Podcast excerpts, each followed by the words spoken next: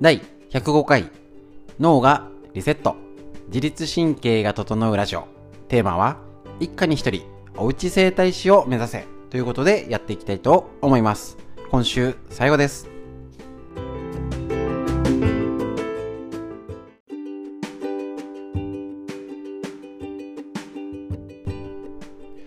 はいこちら脳がリセットできるラジオはですね埼玉県本庄市にあります芦沢治療院よりお届けしております。えっ、ー、とですね月曜日から金曜日まで朝9時より、ライブ配信ですね YouTube ライブ LINE ライブインスタライブでお届けしてるんですけれども、えっ、と今週はね祝日挟んでるのでちょっと3日間しかやっておりませんなので、いつもとできないストレッチをちょっと織り交ぜておりますので、ぜひぜひね、休みの時にでもやってみてください。で、またね、えっと、こちら解説。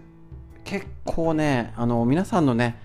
質問に答える感じで、えっと、ストレッチの解説してるので、結構いい話しておりますので、ぜひお楽しみに。で、また、えっと、内臓脂肪。そろそろ終わる内臓脂肪。次はちょっとね、生理のことだったり、女性のことに取り上げてみようかなと思います。で、ちょっと前に始まった睡眠のこと。もう絶対に不可欠なこと。ぜひね、やっていきましょう。ということで、えっ、ー、と、本日も最後までよろしくお願いします。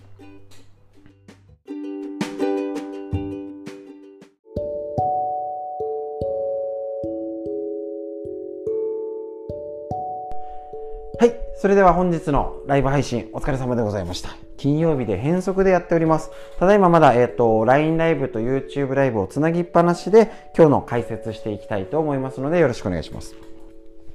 本日は骨盤をがっつり3回ということでやりました。これね、えっ、ー、と、一番、えっ、ー、と、コメントであったように、肩の OCL ストレッチ、体幹の OCL ストレッチに比べたらこの基本3種の骨盤の OCL ストレッチが一番やりづらいんですね。動きは一番なんかね入れて倒すだけっぽいんですけどどこに効いてるかが分かりづらいっていう場合がありますね。だから最近ちょっとあの改良してお尻を座り直すようにお尻を上げるですね。これがとっても大事なんですね。しっかり背骨としてお尻をちょっとねここだけ動くんじゃなくて全体背骨から動くようにしっかりお尻も上げて前に合わせて自然と前に倒れる。でさらに胸が開く。ね言いました。骨盤と横隔膜っていうのが連動してここに閉じたり開いたりっていうことができるっていうこと。このイメージが湧きづらいかと思います。ですね。だからえー、と簡単に言うと骨盤もちゃんと前後もしなきゃですけど合わせて胸も開かなきゃってことです。先ほど質問で肩が入れづらいってありました。これどういうことっていうと結局骨盤を前に倒しながらひらあのねじりづらいっていうことは単純に言うと丸まってるからなんですね。でこれって背中が丸まってるからが原因です。だけどこれを一つ骨盤が合わせて丸まってるからです。骨盤も後傾って状態になってちょっと分かりづらいかもしれないんですけどね前に突き出してお尻がお尻をぐっと穴閉めてる状態ですね。この状態で前かがみになってる。ねこれで手を上げようとしてくださいっていうと上げづらいんですよ。お尻もねキュッてお尻の穴閉めて前前かがみに背中を丸めた状態すみません耳だと分かりづらいんですけどこの状態だと手も上げづらいし上げ足も上げづらいんですね。だからねじりづらいよ。で逆にねちょっと腰反って反り腰って状態お腹を出すような反り腰って状態に出して胸をしっかり開いた方が手は上がりやすいんです。し多分肩が入れやすいようなねじれやすいのができます。丸まった方と反らした方だと。だから言っちゃうとその肩が入れづらいよっていう動作一つだけでも大発見。骨盤の動きが悪い。ことと肩の動き。この連動がうまくなっていかないからちょっとお尻ね、えっと前に畳んでから肩が入れづらいんですっていう風になったらうまくいってないとこのポイントが気づけたってことになりますそうすると腰と肩イメージちょっとつきづらいですけど例えば洗濯物をね上によいしょってよくいしょってする時骨盤が丸まって背中が丸まってたらよっこいしょが負担になったりその時に「あ痛い!」ってなっちゃうことが起きるかもねなんですねだったり体をそこにね丸まってるからねじりづらい何か骨盤と一緒の動作をする時にうまくいかないことが起きたりゴルフなんかそうですね。スポーツでもねじる卓球とかテニスでも何でもそうですけどここがうまくいかないと無理やり上半身でねじるから手を使うやつだったら肘手首痛めたり腰が回らないからちゃんとねじれないね普通なら腰だけでねじれるんですけどうまくこれがロック硬い状態で骨盤がねじれないからこうしたらねじりづらいですからね。こうした方がねじりやすくなります。胸を張った状態ですね。だから骨盤がうまくねじれなくて前がか前かがみで骨盤が動き悪くて動き悪いと膝痛めるよってことになります。運動でもそうですね。そういうことが骨盤中心に動きがあ教えるストレッチ肩が入れづらいんですけどって言っただけこれがいつも言ってるそもそも教えるストレッチがうまくできないやりづらいなんかきついんだよねって方はまず教えるストレッチができるようになろうっていうことが分かります。ということは先ほどの質問にあった肩が入れづらくて骨盤がストレッチがやりづらい方は横隔膜のストレッチだったり肩の方もしっかりして胸を開きやすくするっていうことの土台を作ることと骨盤の動きの連動ね、これが一つやってる背骨を丸めて背骨を伸ばしてっていう動きが硬い方ほどうまくできてません。っていうとあ上もしっかり骨盤が、えっと、順番がこうですよ骨盤の教えるストレッチがうまくできるように上をどこかなどうしたらいいかな。何かお仕事したり子育てとか手使った時に言っちゃえばあの上が疲れちゃって腰に来てないかな。なんか肩がガチガチになっちゃってから腰が痛めてないかな。なんていう連動を意識してよくすることも組み立てられることができます。で上をイメージして背骨の動きをなんかしてったらあやりやすくなってきた。っていうところがおそらくゴールですそうするとなんか骨盤のストレッチで骨盤の体操で骨盤の教わったけどできないからはい骨盤のなんかいっぱいやってやってやってうん変わらないなっていう方が別な理由だったりっていうのが気づかなくてやってるけどうまくよくならないっていう原因の裏になるってことです。それが分かるとこの教えるストレッチの利用方法が分かれば利用価値が分かると思います。あそうやって使えばいいのねっていうことがやっぱ続けていくと最初からこれをバーンって言っちゃうと分かりづらいですし今日みたいにね質問があるととってもいいです。でさらにこれが何が使えるって女性でやっぱり一番のお悩みは生理のことだったり子宮ね子宮や卵巣の病気も持ってる方もいるし生理不順生理痛がひどかったりね更年期でちょっと悩んでますとかなんかこの天気季節の変わり目でなんかホットフラッシュで暑がったりとか、ね、変な感じになってますよなんて方もいらっしゃいますしもちろん閉経した後のね体調不良っていうのも確実に女性はホルモンバランス関わっております。それが例えば生理前排卵ぐらいから生理前ぐらいにしっかり骨盤がやった方がいいタイプと、ね、終わった後にね閉じる。ね。あのそれまで開いて、えっと、骨盤あの生理が終わった後の方があのダイエットとか効果が出やすいんですよね。一応そういう目安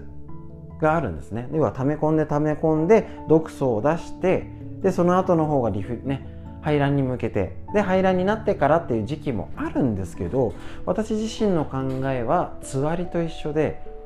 みんな違うじゃんっていう。更年期もみんな違うじゃんって。あるから本当はこっからはちょっと分かりづらいんですけど生理前にやってみて。で、えーと、どう変わるかな？生理が生理痛が楽になるのか。で終わった後の方が骨盤やった方がすごい楽になるのかをぜひお試しください。ね、私自身どのやり方どの回数でやそうしたら300なんか365日なんかね毎日頑張んなきゃ、ね、健康的なことしないと健康が保てないじゃなくてあ大体そろそろ生理から2週間経ってもうちょっとで生理まであこの2週間は OCL ストレッチ頑張ろうで特に骨盤を多めに組み立てようってことが分かるんですね。でそれで1ヶ月がうまく回るんならあ生理終わった後は生理中は休んで生理終わった後はちょっと適当でいいやとか。ね。あまあ軽くやっとこう。あそろそろしっかりやろう。だったり例えば生理終わった後にがっつり3種類全身やっといた方がそのダイエットが成功しやすいってことは体を変えやすいんですね。生理前とかの方がイライライライラ期体調不良とかって出やすい。もちろんその時やった方が楽になるパターンもあるでしょうし生理終わった後の2週間が体を変えるチャレンジの2週間だ。だからしっかり2週間3種類だったりこのストレッチ配信を頑張ってやろう。で排卵から生理の時はなるべく休もう無理しないっていうような工夫ができてくるんですね。そうすると女性でやっぱりあの症状で、ね、悩んでる方は追われちゃうんですね。症状が出たからああ辛い辛い。で大変だっていう、ね、遅れて対処じゃなくて先回りできると体って同じ症状が起きても対処できるし同じ辛さかもしれなくても心の余裕が生まれます。なのでこれって是非本当に人によって違うので試してやってみてください。その辺もねもしあのオープンチャットとかで購入骨盤のやってみてとかここここにサボってみたらでここ頑張ってみたらうまくいくかもねっていうのがいろいろ出てくると思います。ですのでえー、っとですねぜぜひぜひ女性の方生理前と後でこの骨盤ケア合わせてこの上との連動をやってみてください。ということで本日の解説以上になります。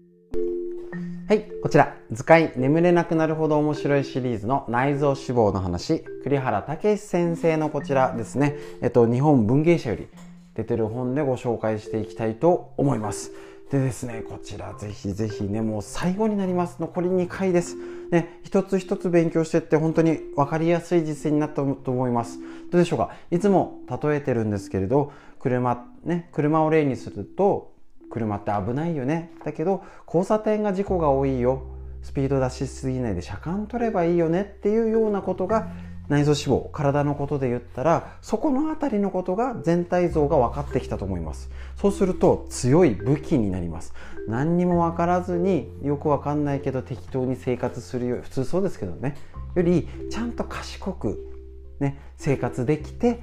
年を重ねられる知恵一緒にね頑張って身につけてきました。最後です。こちら。ストレスは内臓脂肪のもと。あやっぱり。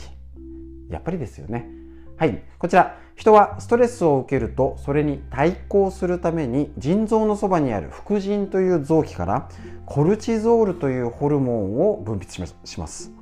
これは通称ストレスホルモンと呼ばれておりストレスが強い人ほど分泌量が増えます。コルチゾールの分泌量が増えると食欲を抑制するホルモンレプチンの分泌量が低下します。食欲を抑えきれずに食べる量が増え血糖値が上昇して脂肪が溜まりやすくなるやばいって感じですね。まさにストレスが原因。要は食べたくないね足りないんじゃなくてストレスでホルモンのせいで食べたくなっちゃう。怖いですね。またストレスを受けた人体はそれに対抗するためアドレナリンやグルカゴンといった名前はいいですよ。ホルモンを分泌し血糖値を上昇させます。結果とりわけお腹周りに脂肪が溜まりやすくなりストレスが溜まりすぎると内臓脂肪が増えやすくなるだけでなく神経症を引き起こすリスクも増加します。怖いですね。神経症。ストレスを完全になくすのは不可能なのでうまくコントロールして軽減大事ですよね。軽減するのが大切。体を動かす趣味に没頭する好きな音楽を聴いてリラックスするなど自分に合った対処法をぜひ見つけてみましょう。ちなみにストレスに負けないためにアドレナリンの分泌が大事ですがその合成にはビタミン C が欠かせないと。いうことでキャベツやブロッコリートマトなどビタミン C が豊富でかつ糖質量が少ない食材をこまめに取ろうっていうのもポイント。まあどこまでねあのちょっと一口食べたから効くってわけではないにしてもちょっとこういう予備知識も知っとくとありかもね。ねそうなんですよ。このストレスかかホルモンのせいだからもうコントロールできないんですよ。だから食べる量が多くなる。だからそれを分かっだからまず自分を知るなんですよね。だってストレスがない生活ってないし、ね、ある程度のストレスがないとだダメですよね。だけどこれが今ストレスのせいでお腹いっぱい食べちゃってるのか。ね。なんか気分転換に食べちゃってるのか。お腹空いてるだけなのか。そこが知らないとだと思うんです。だからやっぱやっぱね何に引き換え自分を知る。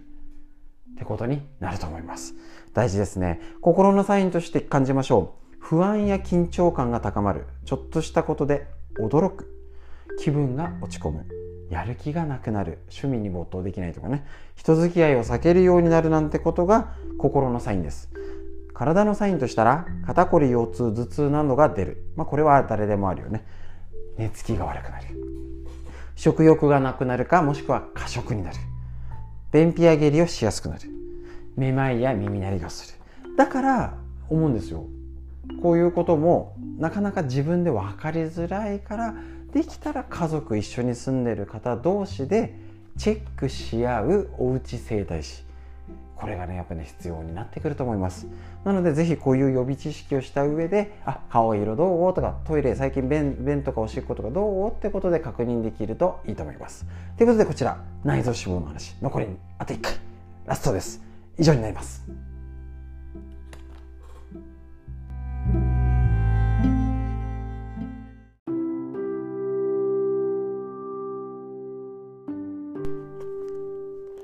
はい、こちら。ぐっすり眠れる最高の目覚め最強のパフォーマンスが手に入る熟睡法ベスト101白浜龍太郎先生のアスコム社より出てる本をご紹介していきたいと思います。なんといっても睡眠です。もう調子悪いって人がみんなねうまく寝れないとか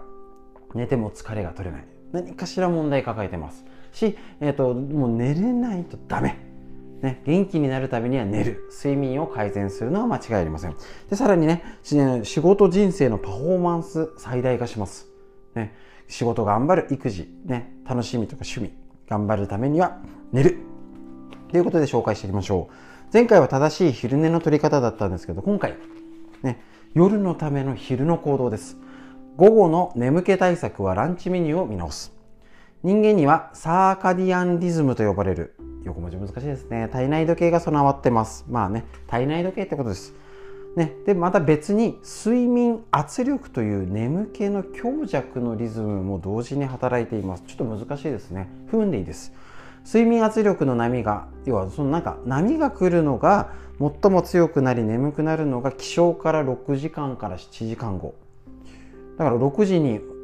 起きた方は12時から1時ちょうど眠くなるってことなんですねでえっ、とそこから今度はその何圧力の波が下がり始めて次に眠くなるのが深夜の1時から2時ぐらいこの2回のピークがあるらしいんですよ。ですね。でこのことから昼間に眠くなるのは当然の反応らしいんですね。うんうん、眠気がピークに達している時間帯は脳のパフォーマンスが大きく低下しちゃうんです。で寝不足だった場合はもともと眠くなる状態ですからさらに眠いと。ね。なので、もう一つはやっぱ食事ですよね。食べると眠くなるみたいなね。ゴロゴロしたくなるしっていう。これはね、食事した後にね、血糖値がね、下がるため、ね、あのああ上がる血糖値が下がるためのインスリンが分泌下げるからってことなんですね食べて血糖値上がって下げるためのインスリンが出ると眠くなるってことなんですね人間はインスリンが分泌されると自然と眠くなるのですが特に満腹状態のあとはインスリンが大量に分泌されるので強い眠気に襲われるってことなんですね。そして血糖値が上がったままだと生活習慣病につながる可能性が高まるため睡眠とは別の意味で注意が必要です。昼食は炭水化物を控えめにやっぱり炭水化物を控えてタンパク質や野菜など食物繊維を意識して食べるとそれほど強い眠気に襲われません。でもどうしても眠いっていう場合はねあの病気を疑うなんかね気をつけてるのに眠い眠いだとねなんかナルコレプシーっていう病気時間や場所に関係なく急に眠くなるなんてこともあるらしいのでね結構睡眠外来とかそういうのも変わってきたりするのでやっぱりね自分を状態を見る異常な眠いのかそりゃそんな食べてんだから眠くなるよなのかをやっぱね自分一人でチェックはしづらいと思います。だから職場とか家族とかでなんか変な時間に寝すぎば疲れるとね寝ちゃうんであの寝落ちしません？夜とか主婦の方多いんですよ。家のこと全部終わった後にテレビ見ながらカーって寝ちゃってるみたいなね方いるんでやっぱり変に疲れすぎてる、ね、体のリズムとかおかしい状態で寝るっていうとこういうことを一個一個見直すっていう作業めんどくさいんですよ。ね、このお勉強分かりづらいんですけどそれが結局病気の原因だったり楽しめない心の不安定や頑張りたい時けど頑張れないのにつながるならもったいない。なのでぜひこちら熟睡法をこうやって一つ一つお勉強するとよく眠れる家族と笑顔が増えるっていうことにつながりますのでぜひぜひ一緒に勉強していきましょう。今日の熟睡法の話以上でした。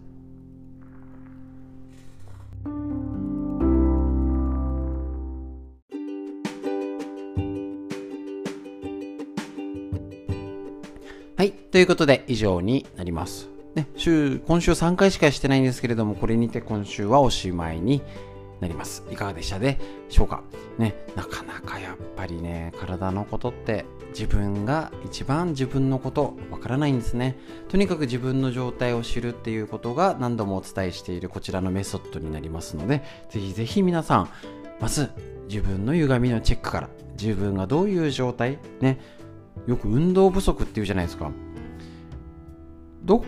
こがからが不足で、どこからが足りてるのって分かります？って意地悪に質問すると、誰も答えられないって。えー、なんかだって、運動不足ですよねみたいな。